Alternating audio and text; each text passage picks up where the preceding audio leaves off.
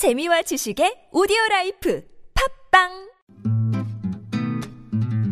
TBS 아나운서 팀과 한국어 천재가 함께하는 쉬운 말 바꾸기 운동.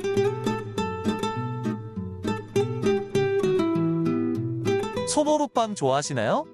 표면에 오톨도톨한 달콤한 쿠키가 붙어 있는 둥근빵, 크림빵, 단팥빵과 함께 어느 빵집에서나 볼 수 있는 기본빵이죠.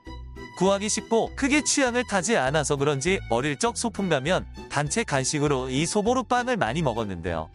그런데 이 간식이라는 말이 일본식 한자어 표현이라는 것 알고 계셨나요? 우리가 흔히 사용하는 간식은 일본어 간쇼쿠에서 나온 표현입니다.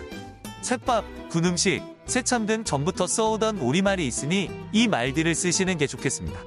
소풍 가서 많이 먹었던 새참인 소보루빵도 사실 일본에서 온 말입니다. 소보루는 실과 같은 물건이 흩어져 엉클어져 있는 모양을 뜻하는 일본어인데요. 우리나라에서는 특정한 빵을 지칭하는 말로 굳어져서 쓰이죠.